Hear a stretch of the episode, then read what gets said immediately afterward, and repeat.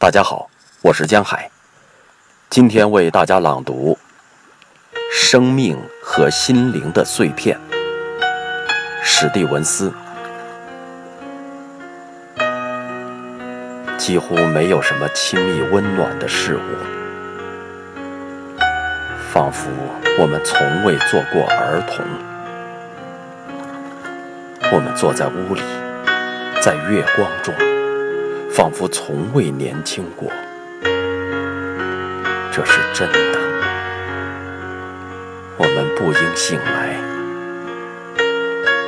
梦中，一个亮红色的女人将起身，站在紫色金辉里，梳理长发。她会沉思地说出一行诗句。她认为。我们不太会唱歌。另外，天空这么蓝，事物会自己为它唱歌。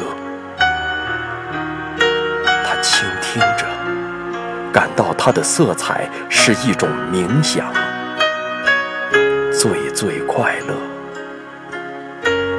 但仍不如从前快乐。留在这里。诉说熟悉的事情。